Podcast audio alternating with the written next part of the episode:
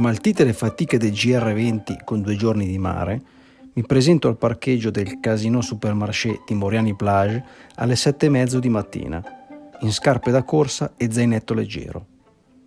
Niente tenda né fornello, solo un cambio, antivento, felpa e sacco a pelo. Il sentiero mare a mare che ho intenzione di percorrere taglia la Corsica in orizzontale nella parte nord, da est a ovest, da Moriani a Cargès. Dopo un paio di chicane in zona residenziale, un bel cartello anticipa l'ingresso nel bosco. Le prime quattro persone che incrocio indossano la pettorina e imbracciano un fucile. Sono cacciatori, appostati a 150 metri l'uno dall'altro e circondano un fazzoletto di terra infestato di cinghiali. Tornato sull'asfalto, il primo paesino che incontro è San Nicolao, noto per la sua bellissima chiesa.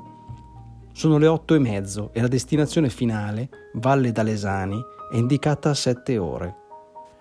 Riprendo il bosco e sfilo i bastoni dallo zaino.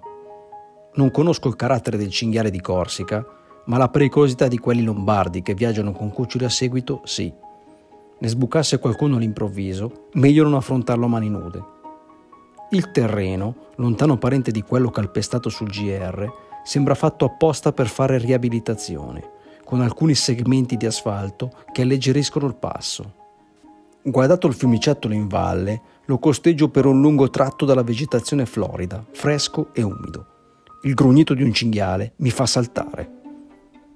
Dopo tre ore di mare a mare raggiungo il caseggiato di Penti, un piccolo borgo a 600 metri, ben curato, dove la presenza di vita è certificato dallo starnuto proveniente dalle persiane semichiuse di una delle sue 14 case. Prima di marciare tra le viuzze di Santa Reparata de Moriani, da Melone Suprano a Melone Suttano, una pausa rinfrescante alla fontana di Umezzu è quel che ci vuole.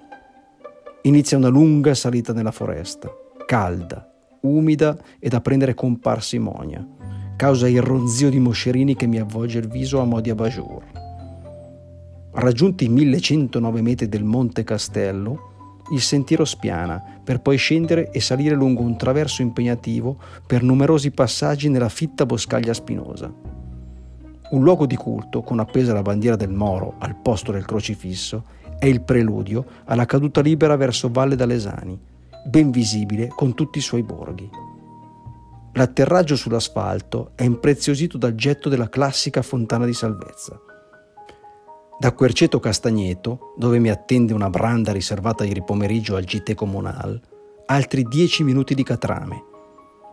Poco prima dell'arrivo faccio in tempo a farmi un panino all'unico bar, ristorante, nell'arco di chilometri di niente, aperto e convenzionato con il GT. Già che ci sono, prenoto per la cena. Ad attendermi all'alloggio comunale non trovo Patricia, la mia referente, ma una lavagnetta con apposta la mia reserve, quale unica di giornata. La casa è pulitissima e nella stanza 1 ho a disposizione quattro letti. Mi faccio una doccia e lavo i panni. Prendo una pietra dal frigo e mi accomodo in terrazza ad ammirare l'entroterra corso, senza stupirmi nel vedere due maiali passeggiare con nonchalance sulla strada principale. Patricia arriva alle 7 e le sottopongo subito il mio problema. A Sermano traguardo di domani, il GT de Tapa non ha posto fino al 30 agosto. Scartabelliamo la cartina e individuiamo in Alando, il paese prima, un'ottima alternativa.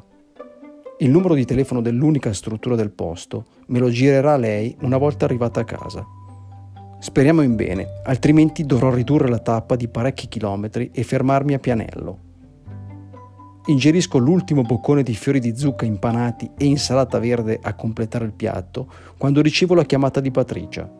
Ed è una telefonata che allunga la vita. Ha già pensato lei a riservarmi un letto da lando. Il resto della cena, penne rigate alla panna, funghi e pezzettoni di coniglio al vino bianco con torta di mele a chiudere, me la gusto con la certezza del domani.